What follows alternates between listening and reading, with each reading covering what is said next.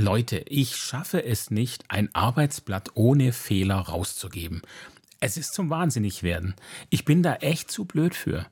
Das ist so, wie ich den Tisch nach dem Essen komplett abräume und nochmal nachprüfe, ob er wirklich abgeräumt ist und dann Uli zwei Minuten später noch das Messer in die Küche bringt, das auf dem Tisch liegt. Ich meine, was stimmt denn da nicht mit mir? Letzte Woche war Klassenarbeit. Ein Schüler streckt.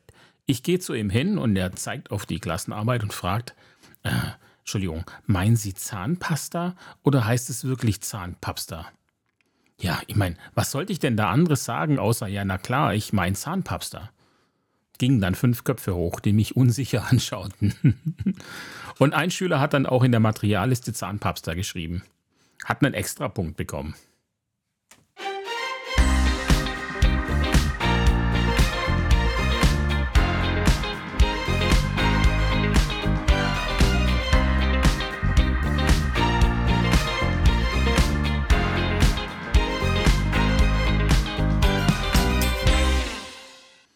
Hat wirklich einen Zusatzpunkt bekommen, allerdings nur, weil er schon volle Punktzahl hatte. Sonst hätte ich das natürlich nicht gemacht. Und damit, ja, herzlich willkommen zum Podcast Schule und andere Kleinigkeiten.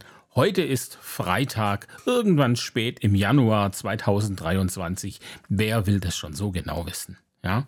In der Zeitung gibt es mal wieder einen Bericht über eine U F O-Sichtung und man fragt sich, warum die anderen da draußen immer noch kein abschließendes Bild von uns gemacht haben. Äh, so schwer kann das doch gar nicht sein. Ja, nun gut. Was gibt es sonst noch Neues? Im Radio kam gerade, dass eine Expertengruppe herausgefunden habe, dass wir noch dreißig Jahre lang eine Unterversorgung von Lehrern haben werden. Und äh, dass sie vorschlage, Teilzeit stark einzuschränken und die Stundenzahl der Lehrer zu erhöhen. Das ist im Prinzip ja nichts Neues, das heißt es ja schon seit einiger Zeit. Aber man fragt sich natürlich schon, was für eine Expertengruppe das war. Ja, vermutlich der Ärztevereinigung. Denn gleichzeitig schlägt diese Expertengruppe vor, dass die Lehrergesundheit gefördert werden müsse. Ist eine interessante Herangehensweise, keine Frage, ja.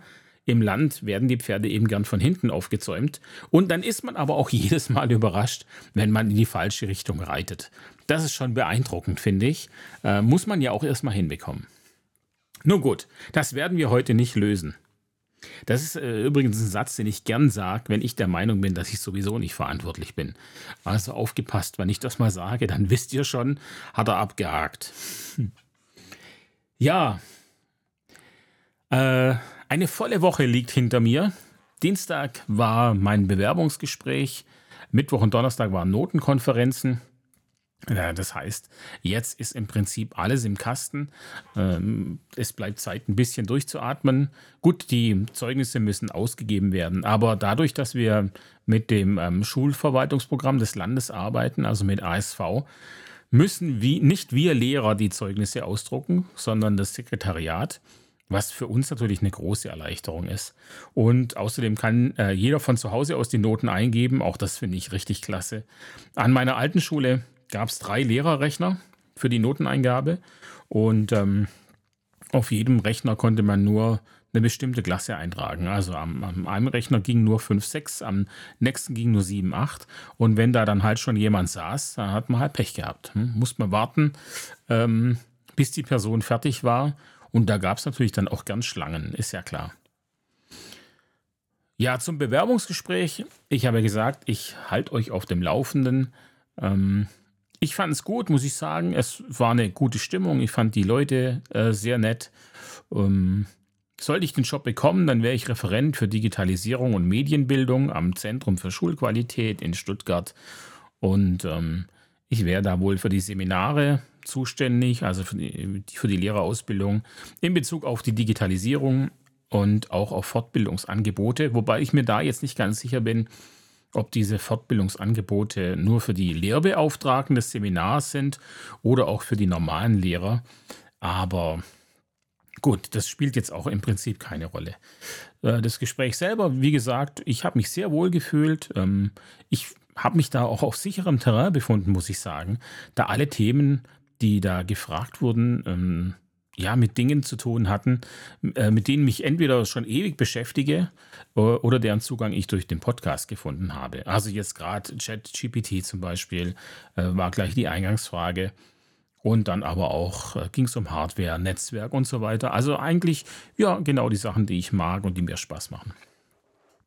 Die Leute waren sehr nett und ich würde jetzt mal behaupten, dass ich da schon Chancen habe. Aber man weiß natürlich nie, wer bei denen noch so aufgeschlagen ist. Und von daher müssen wir einfach mal abwarten. Der Teufel ist ein Eichhörnchen, also jetzt erstmal zurücklehnen.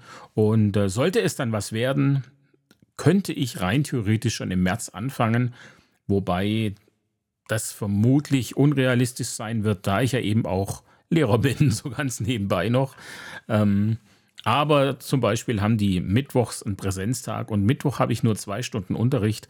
Das heißt, wenn man die Stunden verschiebt äh, oder vielleicht einen Kollegen, Kollegin hat, ähm, die die übernehmen könnten, dann wäre ich da schon raus, beziehungsweise könnte am Z S L sein. Also von daher, ja, könnte das tatsächlich funktionieren. Ja, nächste Woche haben wir den Infotag für die Grundschüler. Das ist ja immer ein Hauen und Stechen zwischen den Schulen. Wir haben jetzt den ersten Infotag bekommen, also den, wir sind als erstes dran. Dann gehen die Grundschüler ähm, Tage später, weiß ich nicht genau wann, egal, äh, ans Gymnasium und danach noch an die Werkrealschule. Und es ist eben so, man versucht oder wir versuchen da die Ersten zu sein, denn ähm, wenn das Gymnasium zum Beispiel an erster Stelle ist, dann kann es sein, dass schon weniger zu uns kommen. Und man möchte ja so viele Schüler haben wie möglich. Von daher, ja, haben wir uns da äh, gut positioniert. Ich selber finde es immer schwierig und auch schade, dass die Schulen in so einem Konkurrenzverhältnis stehen. Eigentlich bin ich der Meinung, müssten die Schulen geschlossen auftreten. Und es gab tatsächlich auch, oder gibt es noch, weiß ich nicht, Infoveranstaltungen an einem Abend, an dem alle da sind. Dann allerdings präsentiert jede Schule ihr Konzept und äh, man hat dann eben den Wettbewerb an diesem Abend. Ich, ich finde, man müsste eigentlich gemeinsam vor den Eltern stehen und sagen, so, wir sind die Schulen und wir wollen, dass ihr Kind auf die richtige Schule geht. Deswegen haben wir uns zusammengesetzt. Ich glaube, äh, wenn man als Einheit auftreten würde, dann ähm, wäre der Schüler auch mehr im, im Vordergrund. Und natürlich ist es aber schwierig, ich verstehe das schon, weil jede Schule hat natürlich auch ihre eigenen Schwerpunkte und möchte natürlich eben auch Werbung in diese Richtung machen. Also es ist eine schwierige Kiste, definitiv. Auch für die Eltern, die ja auch irgendwo nicht wissen, äh, was jetzt da wirklich stattfindet. Solche Infotage, egal ob die nun gemeinsam an einem Abend sind oder äh, vereinzelt, in der Schule selbst dann, sind letztlich auch einfach Werbeveranstaltungen und man bekommt zwar einen groben Einblick, aber wie dann ähm, der Schulalltag aussieht, das bekommt man einfach nicht mit. Da ähm, kann man sich nur drauf verlassen oder kann man hoffen, ähm, dass das stimmt, was die da an diesem Tag gemacht haben.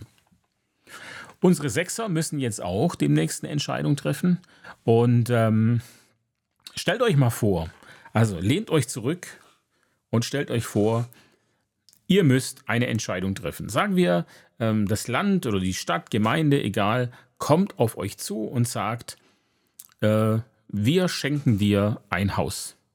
Wir haben zwei Häuser zur Auswahl. Du musst dich für eins entscheiden. Du musst dich auch entscheiden. Also du kannst nicht sagen, ich nehme keins, danke, ich habe schon eins. Du musst sagen, okay, ich, du musst eins von beiden nehmen und du musst auch in diesem Haus dann wohnen für eine bestimmte Zeit. Das ist auf jeden Fall die Bedingung, ja? Aber der Rest ist geschenkt. So, ähm, ihr habt also die Wahl. Einmal Bauernhaus und ein Stadthaus zum Beispiel. Beide sehr gut. Ähm, neuerster technischer Stand, alles wunderbar. Aber natürlich sehr unterschiedlich, ja? Und ähm, euer Bundesland, Stadt, Gemeinde, die sagt jetzt so, äh, wir wollen dich bei dieser wichtigen Entscheidung unterstützen. Schließlich musst du eins von beiden nehmen. Außerdem hast du das Haus ja für immer. Äh, du darfst nicht wechseln. Ja? Also wenn du dich jetzt für eines entscheidest, dann darfst du nicht ein Jahr später sagen, ich nehme jetzt das andere.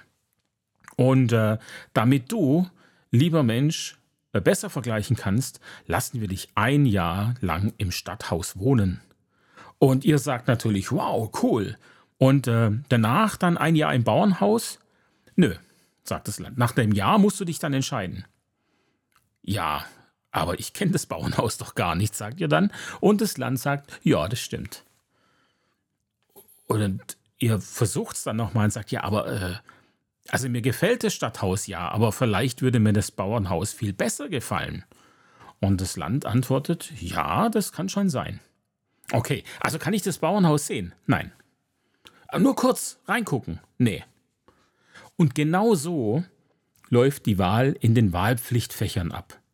In Baden-Württemberg müssen sich in der Realschule die und auch in der Werkrealschule die Schüler der siebten Klassen äh, für ein Wahlpflichtfach entscheiden. An der Realschule jetzt bei uns äh, ist es entweder Französisch, Technik oder A E S. A E S ist das, was früher Hauswirtschaft war, so ganz grob. Ähm, ja, und jetzt kommt's. Die Schüler haben in Klasse fünf, sechs B N T, da ist Technik mit drin, und sie können freiwillig Französisch wählen. Und A E S gibt es einfach nicht. Die Schüler haben in fünf und sechs kein A E S. In diesen Wahlpflichtfächern findet in Klasse zehn eine umfangreiche Abschlussprüfung statt. Man erwartet also von einem zwölfjährigen Kind, dass es auf Basis einer nicht vorhandenen Erfahrung eine wichtige Entscheidung trifft. Also wichtig ist die insofern, dass auch diese Note Teil eines Zeugnisses ist, welches in Bewerbungen vorgelegt werden muss. Liebes Land Baden-Württemberg, how dare you? Ganz im Ernst, wie kann man Kindern solche Prügel in den Weg werfen? Und dann gibt es dann einen Flyer, den haben wir jetzt als Schule gemacht. Das ist das, was, was wir machen können. Wir machen einen Flyer und sagen, hier, den kannst du durchlesen. Viel Spaß. Und äh, natürlich machen wir auch nochmal eine Infoveranstaltung, aber ganz im Ernst. So eine Infoveranstaltung, wo man einmal durch den Technikraum läuft und die Werkstücke sieht, das hat ja nichts mit, ähm, mit der Erfahrung zu tun, ja, also beziehungsweise Technik kannten sie ja eh schon, aber A E S, ähm, da laufen sie dann eben auch durch und sehen die Sachen, das ist ja nicht erfahren, ja. Also, boah, Leute, kann doch nicht sein. Und es stellt sich meines Erachtens generell die Frage, wie sinnvoll es ist, dass eines dieser Fächer Pflicht sein muss. Ähm, A E S könnte hier meiner Meinung nach noch am ehesten ein Fach sein, das man im Leben brauchen kann. Ähm, für den zukünftigen Heimwerker bringt Technik sicherlich auch was.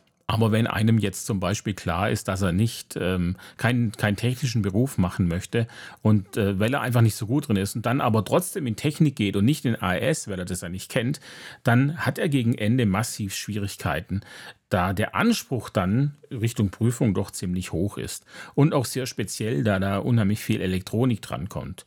Also ich wäre einverstanden damit, wenn man, wenn man noch andere Fächer ins, ins Spiel bringen würde bei dieser, bei dieser Wahlpflichtgeschichte, äh, wobei mir klar ist, dass das wieder die Problematik mit sich bringt, dass wir mehr Lehrerstunden brauchen und dann äh, natürlich auch die, die Gruppen relativ klein werden, was für uns Lehrer sicherlich ein Vorteil wäre, äh, aber fürs Land natürlich äh, nicht. Und ich wäre dann sogar dafür, da die musischen Fächer in der Sekundarstufe ziemlich untergehen, meiner Meinung nach, ähm, ja, wäre ich dafür, dass man ein kreatives Fach als Wahlpflichtfach nimmt, wie zum Beispiel Musik oder B K. Das fände ich eigentlich eine ganz äh, coole Sache. Aber das werden wir heute nicht mehr lösen. Ja. Ich habe in Klasse zehn ähm, in Informatik, da ChatGPT ja derzeit so ein großes Thema ist, äh, ist ja wirklich verrückt. Twitter hört überhaupt nicht mehr auf, die, die beruhigen sich gar nicht mehr dort. Das Twitter-Lehrerzimmer ist, äh, geht total ab. Ähm, habe ich jetzt mal angefangen, ähm, ja, Desinformationen in den Medien zu behandeln und äh, die Schüler sind da relativ fit. Das heißt, äh, jeder kann, äh, so gut wie jeder kann Beispiele nennen, wo er schon mal mit Fake News oder Betrugsversuchen äh, in Berührung gekommen ist. Deepfake kennen alle. Für die KollegInnen jetzt, denen Deepfake kein Begriff ist, grob gesagt lässt sich die eigene Mimik beim Sprechen live auf das Gesicht eines anderen übertragen. Ich kann also jetzt zum Beispiel als Obama eine Sprache zur Lage der Nation halten. Gar kein Problem. Höchstens erkennbar an meinem ähm, schlechten Englisch und am schwäbischen Dialog- Dialekt. Ansonsten wär's astrein. Und äh, ja, wie alle Dinge wird die Technologie immer besser, sodass es tatsächlich immer schwieriger wird, Realität von Fiktion zu unterscheiden. Und jeder kann sich denken, was mit so einer Technologie angerichtet werden kann, wenn man nichts Gutes im Sinn hat.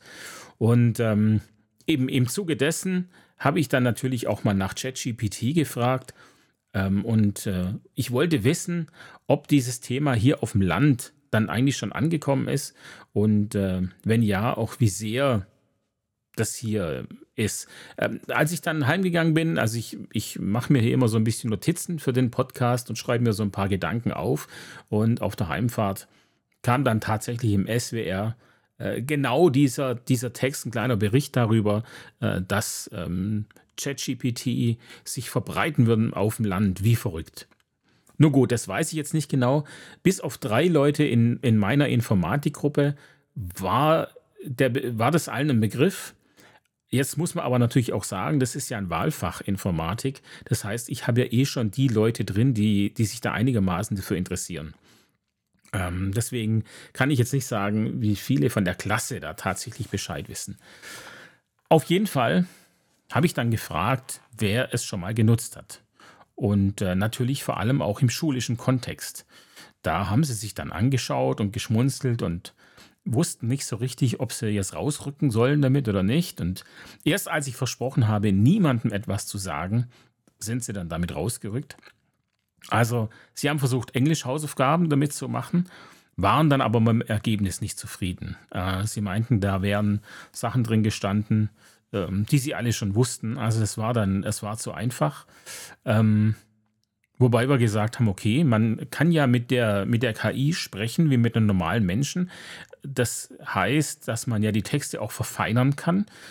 Ähm, das ist tatsächlich eine, eine, eine Sache, die einem nicht so bewusst ist. Und ich habe das auch gemerkt, wenn ich, wenn ich ChatGPT selber benutze, ähm, dass man tatsächlich den den ganzen Begriff nochmal eingeben möchte mit dieser einen Änderung, so wie man es halt auch in der Suchmaschine macht. Wenn ich in der Suchmaschine ähm, nicht das richtige Ergebnis finde oder die, oder die Ergebnisse sind mir zu, zu grob, dann gebe ich ja nochmal exakt dasselbe ein wie davor und ändere aber dann einen Begriff ab oder mache einen neuen dazu. Das muss ich bei der K I ja nicht. Wenn ich mit einem rede und er redet mir zu schnell, dann sage ich ja auch nicht, sag mir alles nochmal, aber rede bitte langsamer, sondern ich sage einfach, du bist mir zu schnell, und daraufhin redet er langsamer. So funktioniert die K I auch. Ähm, also das ist interessant, dass, äh, dass man da dann so ein bisschen umdenken muss. Und äh, ein anderer Schüler meinte, er lässt sich die Kommunikationsprüfung in Englisch äh, durch die K I schreiben. Wobei dann aber andere Schüler äh, Bedenken hatten, dass ja die Lehrerin wüsste, dass er nicht so gut wäre in Englisch, wie jetzt dieser Text, der da geschrieben würde, und dass er ja auch die Hälfte der Wörter dann gar nicht verstehen würde. Ähm, und man ist dann eben drauf gekommen, dass man der K I ja sagen kann, sie soll einen einfachen Text schreiben oder vielleicht sogar eben auch zu sagen, sie soll ein paar Fehler einbauen, ähm, damit das nicht so auffällt. Ich bin gespannt, ob er es macht oder nicht. Ähm, ja, es ist aber auf jeden Fall, ja, es, also es zeigt das, was wir ja eh schon alle wissen, dass Schule darauf eingehen muss, was draußen passiert. Wir sind keine Insel. Und das ist jetzt nichts, wo wir fünf Jahre zuschauen und dann irgendwie lahmarschig reagieren können, wie wir das mit den anderen Sachen machen. Die Schüler arbeiten jetzt, schon jetzt damit, während vermutlich viele Lehrer noch nicht einmal wissen, dass es das Ding überhaupt gibt. Und die Problematik der wissenden Lehrer ist, dies an die unwissenden Lehrer heranzutragen, sodass diese auch die Tragweite dieser Technologie erkennen. Wenn ich jetzt zu einem sage, es gibt die K I, dann sagt der, okay, gut, alles klar.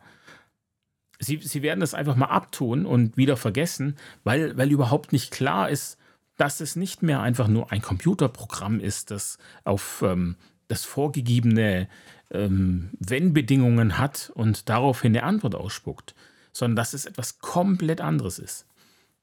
Und das, das sehe ich wirklich als Schwierigkeit, weil bisher hat ja noch nicht einmal versucht, jemand von den wissenden Lehrern das überhaupt ins Kollegium zu tragen. Aber eigentlich wäre das Punkt einer, einer G L K, ja, zu sagen, was machen wir denn damit? Und äh, ich denke eben auch, wenn wir diese Technologie thematisieren, dann geht es eben nicht darum, sie zu verteufeln und aus den Schulen auszusperren, sondern auf diese veränderte Lebenswelt einzugehen und zu schauen, wie wir diese eigentlich fantastische Technik so einsetzen können, dass die Schülerinnen davon profitieren können. Und es geht jetzt nicht darum, das Ding auf Teufel komm raus zu benutzen, einfach damit es benutzt ist. Das ist ja genau das, was die Digitalisierung nicht soll. Wir, wir, wir müssen nicht überall das Digitale nutzen, wenn das Analoge besser ist. Aber wenn wir sehen, dass uns das Digitale einen Vorteil bringt, ja dann aber sofort. Ja. Und ich denke, Ähm, schon alleine, dass die Schülerinnen wissen, dass sie die Texte überprüfen müssen. Eben wie jetzt bei diesem Schüler, wo es dann hieß, ja, naja, also äh, der, der Text ist ja viel zu gut für dich. Ja? Ähm, das heißt, der Schüler muss den Text überprüfen und das bringt aus, aus meiner Sicht als Lehrer und aus, als Schule natürlich einen Vorteil. Denn diese K I-Texte, die sind inhaltlich garantiert breiter und auch tiefer als die Texte der Schüler. Das heißt, sie lesen einen Text, der viel mehr Inhalt hat, als wenn sie ihn selbst geschrieben hätten. Und ähm, das kann ja eigentlich gar nicht so schlecht sein, finde ich. Äh, schon allein deswegen finde ich es eine coole Sache. Und wir haben es dann auch heute in Technik äh, bei den Zehnern direkt eingesetzt. Sie müssen in Klasse zehn äh, eine Abschlussarbeit machen. Sie dürfen selber entscheiden, äh, laut Bildungsplan, was man, äh, was sie bauen wollen. Und ein Schüler hatte nicht so richtig eine Idee, und hat gesagt, ja, ich frage einfach mal ChatGPT. Und äh, fand ich eine klasse Idee. Und hat dann auch prompt tatsächlich Ideen bekommen, wovon er eine nutzen konnte. Also toll. Ich finde es richtig ähm, toll. Ich bin begeistert. Und wir werden sehen, wohin es uns bringt. Selbstregulation. Ein Gamechanger. Meine Klasse funktioniert gerade recht gut. Und funktionieren ist jetzt natürlich wieder ein Wort, wo die Außenstehenden vielleicht sagen, uh, das ist aber sehr technisch. Ähm, aber ja, so reden wir Lehrer halt, oder ich zumindest. ähm, funktionieren heißt für mich, dass sie es schaffen, nicht zu eskalieren, dass sie es hinkriegen, zu lernen, konzentriert zu sein, mitzumachen. Das ist für mich funktionieren. Dann funktioniert der Unterricht für mich und ähm, damit habe ich das, den Eindruck dann, dass ich auch äh, Wissen an die Schüler hinbekomme. Ich habe den Eindruck, meine ganzen Bemühungen, die lohnen sich gerade so ein klein bisschen. Aber in meiner Klasse ist es, also ja, wir bewegen uns auf dünnem Eis. Ich, es kann auch gut sein, dass es relativ schnell wieder kippt. Ähm, sie sind, sie sind da noch sehr wackelig, aber ich sehe, dass sie sich Mühe geben. Und ähm, ich habe ja jetzt nach den Ferien, das hatte ich ja auch schon gesagt, ähm, versucht, den Schwerpunkt auf ähm, Selbstreflexion, Selbstregulation zu setzen. Und ähm, ich weiß nicht, ob das sich jetzt da auch schon, ob das so schnell schon Früchte trägt oder ob es eben einfach das Gesamte ist. Ich bin in meinem Stil relativ offen. Ich bin kein sehr autoritärer Lehrer. Ich möchte, dass meine Schüler selber Entscheidungen treffen. Ähm, ich finde... Das Ergebnis ist da oft nicht ganz so wichtig. Es ist einfach, ähm, ich halte es für wichtiger, dass ähm, dieser Prozess, den der Schüler durchmacht, wenn er die Entscheidung selbst trifft, dass die viel, viel wichtiger ist, ähm, als das, was hinten bei rauskommt. Also äh, lasse ich das zu, dass sie Tabellen anders abschreiben, Grafiken anders abschreiben, als sie im Buch sind. Aber ich bespreche das danach mit ihnen. Wir hatten jetzt in Deutsch zum Beispiel, ähm, gab es einen Eine Grafik, ähm, das, da war in der Mitte ein Strang von oben nach unten, fünf Punkte und links und rechts davon waren Sprech- und Gedankenblasen mit Text drin. Und es gab nun Schüler, die waren vermutlich zu faul, also wollten sich die Arbeit sparen, vermute ich jetzt mal, und haben diese Sprechblasen eben nicht gemalt. Vielleicht war auch die Motivation zu sagen, okay, ähm, ich kann halt nicht so gut malen, bei mir sieht es nicht so gut aus oder es nimmt mir zu viel Platz weg. Also ich will ihnen die, die Faulheit da gar nicht unterstellen. Ähm ja, also das heißt, sie haben diese Sprechblasen nicht gemacht. Für mich mega unübersichtlich. Und ich, dann haben wir das eben äh, besprochen. Warum hast du es weggelassen? Konnte man mir dann nicht so richtig sagen. Ähm, egal. Ich habe gesagt, gut, du hast die Entscheidung selbst getroffen. Ähm, schau es dir an. Findest du es übersichtlich? Ähm, vergleiche es mit dem Buch. Welches findest du übersichtlicher?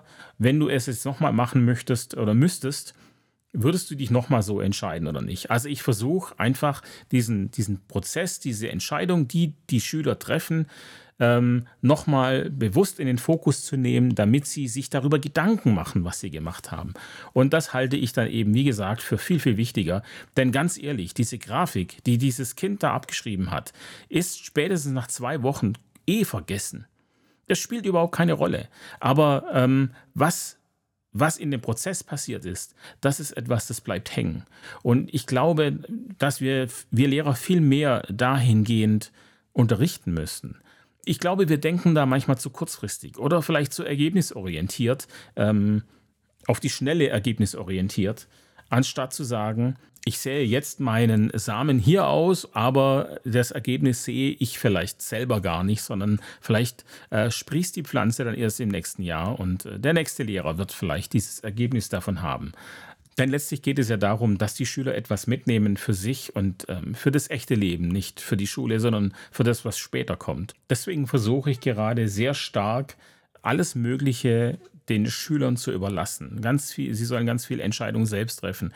Zum Beispiel äh, mache ich dieses Jahr eine Stunde selbstorganisiertes Lernen. Die habe ich letztes Jahr nicht gemacht, äh, da, wir, da das dort nicht funktioniert hätte. Dieses Jahr ähm, ist es eigentlich nicht im Plan. Ich mache es trotzdem, da ich denke, dass sie dieses Jahr viel mehr davon haben und viel mehr davon profitieren können. Denn ähm, sie haben für mehr, äh, ja, relativ viel Aufgaben bekommen. Ähm, im Prinzip habe ich gesagt, ihr könnt alle Aufgaben machen, die im Deutschbuch drin sind. Entscheidet, was ihr braucht. Wo habt ihr eure größten Defizite? Das lernt ihr. Und ähm, ich denke, dass es ganz gut funktioniert. Vor allem ist es jetzt eben so, dass natürlich jeder da lernt, wo er, wo er es nötig hat. Und das Ding ist aber, dass ich eben als Lehrer auch viel mehr Zeit habe für die, die Schwierigkeiten haben mit dem selbstorganisierten Lernen. Schon alleine deswegen denke ich, dass die Selbstregulation äh, in den Schulen viel mehr äh, einziehen müsste. Und das Ganze hat seinen Ursprung in diesem Marshmallow-Experiment. Vielleicht kennt ihr das. Man hat den Kindern, man hat kleinen Kindern ein Marshmallow vorgesetzt und hat den Raum verlassen und hat gesagt, okay, pass auf, wenn... Ähm, Wenn ich wiederkomme und du hast das Marshmallow nicht gegessen, dann bekommst du noch ein zweites. Also die, die Kinder hatten die Möglichkeit, wenn sie es schaffen, sich zu beherrschen und ähm, ihren Bedürfnissen nicht sofort nachzugeben, dann bekommen sie eine Belohnung, indem sie quasi doppelt so viel haben. So, und ja, man hat diese Kinder ungefähr dreißig Jahre lang begleitet. Immer mal wieder hat man äh, danach geschaut, wie es denen so geht und was sie so machen und hat eben festgestellt, dass es einen Zusammenhang gibt zwischen den Kindern, die dieses Marshmallow nicht gegessen haben und denen, die es verschlungen haben. Und zwar sind die Kinder, die sich da zurückhalten konnten, äh, später tendenziell erfolgreicher, ernähren sich gesünder, haben stabilere Beziehungen, ähm, ja, sind glücklicher allgemein. Das heißt jetzt aber im Umkehrschluss nicht, dass, diese, dass es so eine maximale Selbstkontrolle ist, sondern es geht eben darum, dass, es, dass die Selbstregulation einem erlaubt, reflektiert zu handeln. Das ist aber etwas, was man üben muss. Die Kinder kriegen das nicht selber hin. Also das heißt, wir müssen, wir Lehrer müssen verschiedene Methoden und Strategien anwenden, damit die Schüler das äh, wissen, was sie machen müssen, um äh, überhaupt reflektiert zu sein. Einhergehend mit der Selbstregulation ist auch die Motivation. Motivation ist ein ganz, ganz wichtiger Punkt beim Lernen und wie wir eben selber merken, ist das gar nicht immer so einfach. Erstens sind wir selber ja auch nicht immer motiviert und so geht es natürlich auch unseren Schülerinnen. Im Gegenteil, es ist ja eigentlich noch schlimmer bei denen. Wir haben die Sachen ja immerhin noch studiert, die meisten zumindest, wenn man nicht fachfremd unterrichten muss. Das heißt, eigentlich müssten wir viel mehr motiviert sein und trotzdem klemmt es bei uns ja auch manchmal. Also da sollten wir auf jeden Fall schon mal Verständnis für die Schülerinnen haben. Nichtsdestotrotz ähm, müssen wir versuchen, irgendwie die Motivation in die Schule reinzubringen. Und ähm, das geht jetzt eben, wie gesagt, mit dieser Selbstregulation ein bisschen einher. Und zwar kann man sich eher motivieren, wenn man sich fragt, welche Belohnung äh, daraus in Zukunft resultieren könnte, wenn man die Sache jetzt macht. Genau das war auch der Knackpunkt bei meinen Zehnern. Ich habe mit denen, die ähm, äh, M C I I-Strategie gemacht. Ich hatte vor äh, ein, paar, ein paar Folgen mal davon erzählt und ich habe es letzte Woche umgesetzt, woraufhin am Ende ein Schüler meinte, ja okay, jetzt habe ich das alles aufgeschrieben und gemacht, aber ich weiß jetzt immer noch nicht so richtig, wie ich es umsetzen soll. Und letztlich ist tatsächlich der Knackpunkt, ähm, wenn ich am Scheideweg stehe, mache ich jetzt das Richtige oder mache ich das Falsche, dann ähm, hilft das natürlich, daran zu denken, welche Vorteile ich habe, wenn ich mich für die richtige Sache entscheide. Ähm, ich komme da nachher gleich nochmal im Detail darauf. Auf jeden Fall kann man also sagen, das ist auf jeden Fall ein wichtiger Punkt, ähm, ja, sich vorzustellen, äh, welche Belohnung gibt es da, was ist da äh, Vorteil. Und dann geht es eben darum, dass die, äh, diese Lernprozesse, wenn wir jetzt sagen, die Selbstregulation äh, be- betrachtet auf die Schule, äh, hat mit Lernprozessen zu tun, dann muss man natürlich sagen, Lernprozesse müssen möglichst konzentriert und zeiteffizient gestaltet werden und es dürfen einfach nicht so viele Störungen stattfinden. Gerade da haben wir in der Schule ja ein Problem. Deswegen müssen es die Schülerinnen teilweise selber schaffen, eben nicht auf diese Störungen einzugehen. Da hilft auch wieder diese Selbstregulation. Das heißt aber, die Schülerinnen müssen sich selbst überwachen. Sie müssen feststellen, dass sie jetzt anfällig sind, auf eine Störung zu reagieren. Das Ganze nennt man dann eben Monitoring, dass sie da diese Selbstkontrollfähigkeiten haben. Tatsächlich ist es etwas, was mir auch in der äh, Ausbildung als Deutschlehrer äh, relativ schnell klar geworden ist. Diese ganzen Rechtschreibstrategien, die wir da lernen und die wir den Schülerinnen beibringen sollen, die bringen halt auch absolut gar nichts, wenn die Schülerinnen gar nicht wissen, wo sie die anwenden sollen. Sie müssen ja also erstmal selbst reflektieren, äh, Moment mal, was für Fehler mache ich denn? Und dann müssen Sie auf dem Papier auch erkennen können, dass jetzt so eine mögliche Fehlerquelle kommen könnte. Und erst dann können Sie die Rechtschreibstrategien anwenden. Denn wenn Sie das nicht wissen, würde es in der Theorie bedeuten, Sie müssten jede Rechtschreibstrategie auf jedes Wort anwenden. Ich glaube, das ist uns Erwachsenen gar nicht so richtig bewusst, die wir einigermaßen ordentlich schreiben. Ähm, ich, ich sehe das auch immer, wenn wir den Schülern Beispiele geben, sie schreiben ein Wort falsch und dann tippen wir genau auf dieses Wort und sagen und, und bieten schon die richtige Strategie an, ja, und sagen, jetzt schau mal. Jetzt äh, schwinge hier mal die Silben. Was hörst du da? Naja, da kommt der Schüler meistens auf die richtige Antwort. Aber das hilft ihm nicht. Damit ist ihm null geholfen. Damit, ist, damit weiß er nur, dass er das, dieses Wort jetzt falsch geschrieben hat. Und vielleicht kann er sich merken, dieses eine Wort wieder richtig zu schreiben. Aber gelernt fürs nächste andere Wort, das genau gleich aufgebaut ist, hat er damit absolut gar nichts. Deswegen muss diese Fehlersensibilisierung oder jetzt in Bezug auf die Selbstregulation, diese Selbstreflexion äh, und Selbstkontrollfähigkeiten, die müssen wir viel mehr hervorheben. Und ich denke, das geht eben dadurch, indem wir es im Unterricht thematisieren und sagen, ähm, schau dir das nochmal an, was du gemacht hast, denk mal drüber nach, dass wir also ähm, ja, Denkprozesse anstoßen und vielleicht auch, so mache ich das, die Antwort gar nicht hören wollen. Wenn das jetzt einem Schüler wichtig ist, nochmal ähm, von mir die Absolution zu bekommen, ob sein Denkprozess richtig ist, natürlich kann er dann fragen. Aber eigentlich, ja, gebe ich das gerne ab und ähm, das ist auch ein wichtiger Punkt für mich, dass ich, dass ich ähm, Ihnen damit eigentlich auch sage, pass auf, ich traue dir das zu, dass du selbst erkennen kannst, was du hier gemacht hast und zieh du selber deine Schlüsse daraus. Ich, du brauchst es mir nicht beweisen. Ich vertraue dir da. Ich glaube, das macht was mit den Schülern. Und ähm, deswegen äh, fordere ich da auch gar keine Antwort ein. Aber natürlich ist es für meine Schülerinnen sehr schwierig, weil Schule so eigentlich nicht funktioniert. Wenn wir Lehrer etwas fragen, dann wollen wir auch antworten. Also wenn ich dann sage, schaut euch das mal an, fällt euch da ein Unterschied auf, ähm, wie ihr das gemacht habt, dann ist klar, dann gehen die Hände nach oben.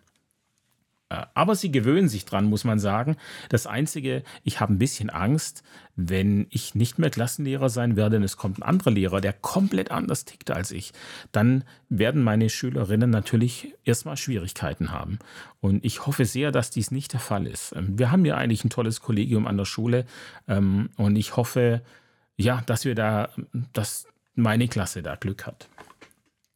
Nun gut, die ähm, letzte Phase in diesem ganzen, in diesem ganzen Prozedere wäre dann eben quasi die Auswertungsphase. Das heißt, es geht darum, diesen ganzen Prozess ähm, zu reflektieren. Das heißt, sie sollen ihre Stärken und Schwächen erkennen und ähm, dadurch können sie dann eben selber entscheiden, wo äh, mehr gelernt worden, werden muss und wo nicht so viel gelernt werden muss. Und das wäre jetzt im Prinzip dann ähm, das Optimum. Das heißt, wenn ein Schüler und eine Schülerin diese Stufe erreicht hat, dann kann ich ihn, sie äh, lesen lassen, arbeiten lassen und ähm, muss mich gar nicht mehr so viel darum kümmern.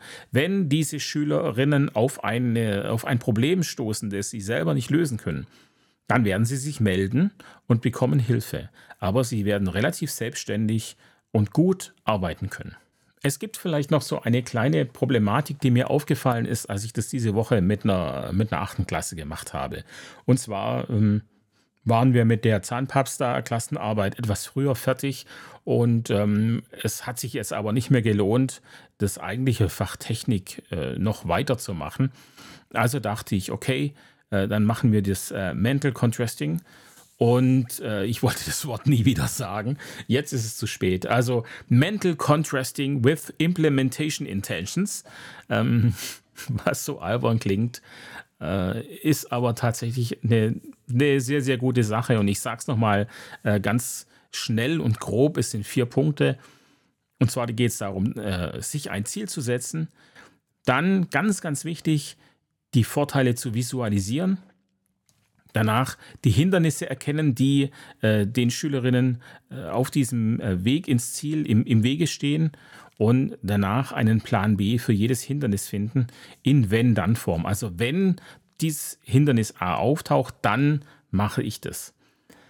Ähm, bisher fand ich, dass die Schwierigkeit dieser Methode im Visualisieren liegt, ähm, denn ja, das ist ja schon etwas ungewöhnlich für die Schülerinnen. Sie sollen dann die Augen schließen und ähm, sollen sich das wirklich vorstellen als kleines ähm, Bild oder als Film, was da quasi die Belohnung ist oder was der, der Vorteil ist, wenn man dieses Ziel erreicht. Und ich denke, dass dafür das Klassenzimmer natürlich einfach ein ganz schwieriges Setting ist. Äh, gerade achte Klasse, da ist man dreizehn, vierzehn Jahre alt. Da sitzt man nicht gern mit geschlossenen Augen in einer Gruppe von Jugendlichen. Ähm, aber gut, sie, sie machen es dann, die meisten machen es dann. Ich zwinge da auch keinen dazu.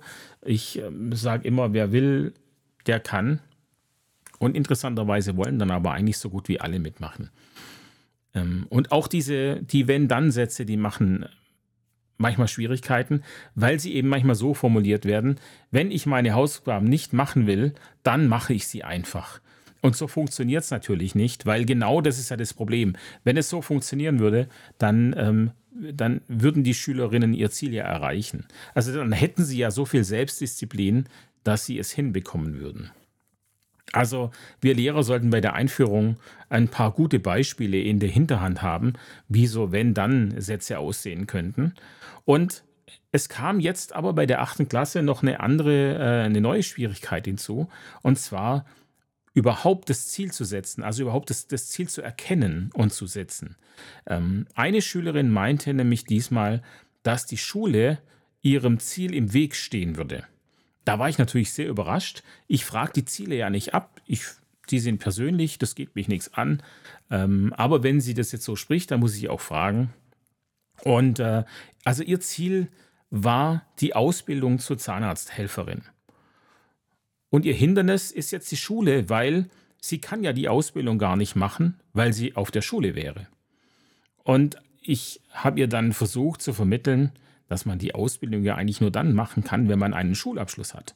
Und deswegen äh, ihr Ziel, ihr, ihr eigentliches Ziel vor dieser Ausbildung eigentlich ein guter Schulabschluss wäre.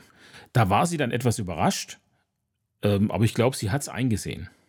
Aber prinzipiell stelle ich fest, dass Schüler, Schülerinnen es äh, sehr schwer fällt, Ziele zu formulieren. Und das muss man üben. Denn Ziele sind ja doch etwas, was uns Menschen unser Leben lang begleitet.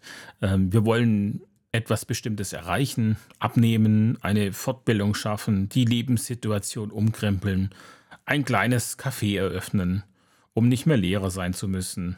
All solche Dinge, die wir uns da so wünschen. Ähm, Ziele außerhalb der Schule müssen so formuliert sein, dass man sie erreichen kann. Also innerhalb der Schule natürlich auch. Äh, oder halt in kleine Häppchen aufgeteilt werden. Das Ziel, ich will dreißig Kilo abnehmen, ist super, aber vielleicht ist es einfacher und motivierender, sich erst einmal zehn Kilo vorzunehmen.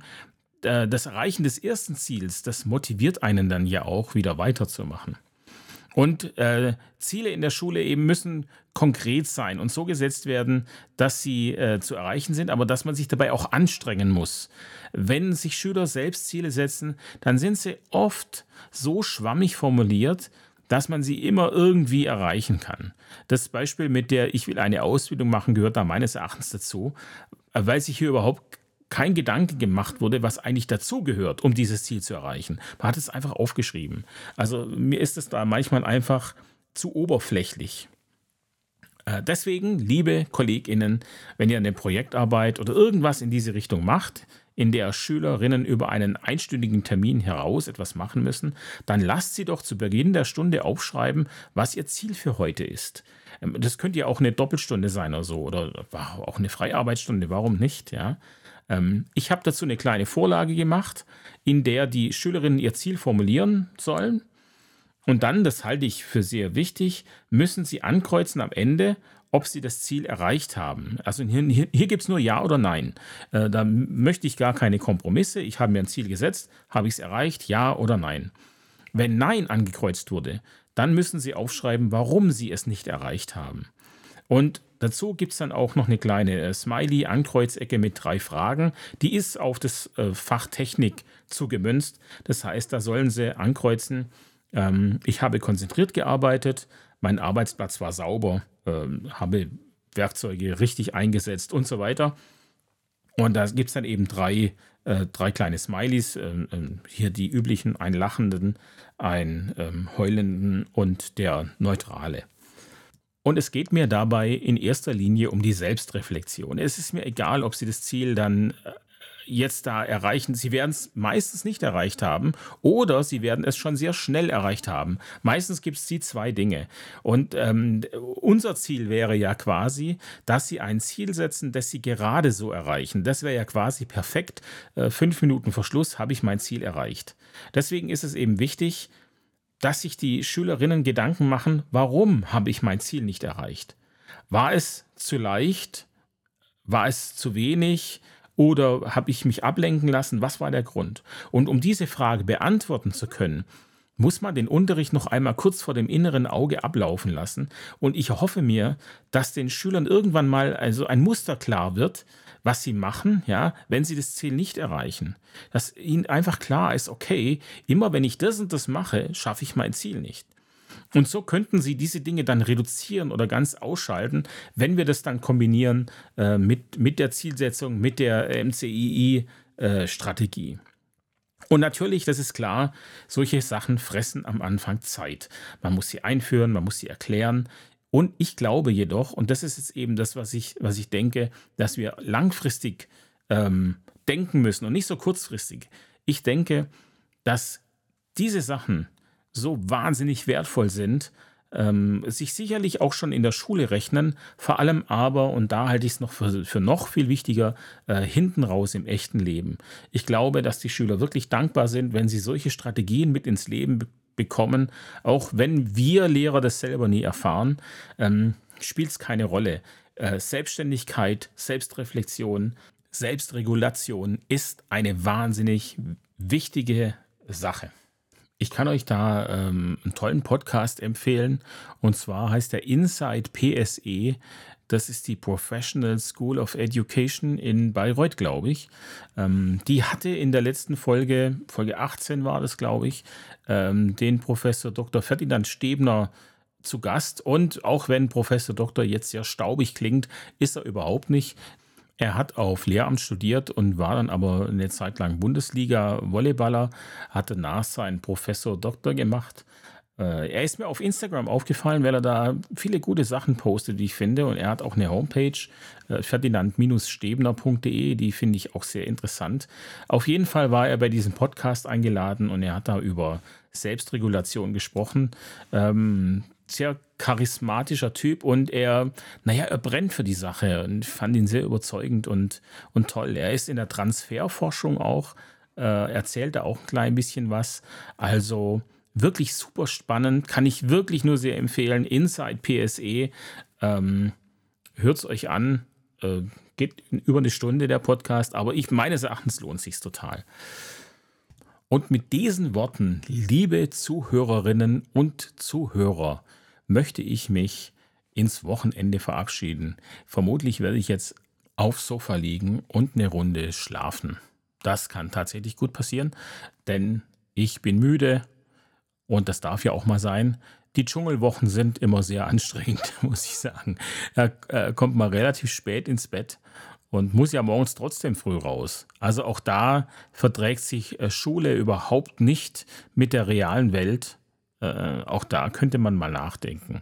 Wurde ich sowieso gefragt diese Woche, warum Schule so früh beginnt. Und dann muss man ja leider antworten, ja, ihr habt recht, Studien sagen, es wäre besser für euch, wenn es später beginnt. Aber das Problem werden wir heute nicht lösen. So, so mache ich das. Ja. Gute Taktik. Also Leute, Schluss jetzt. Ich wünsche euch ein schönes Wochenende. Habt viel Spaß, was immer ihr tut. Und bis bald.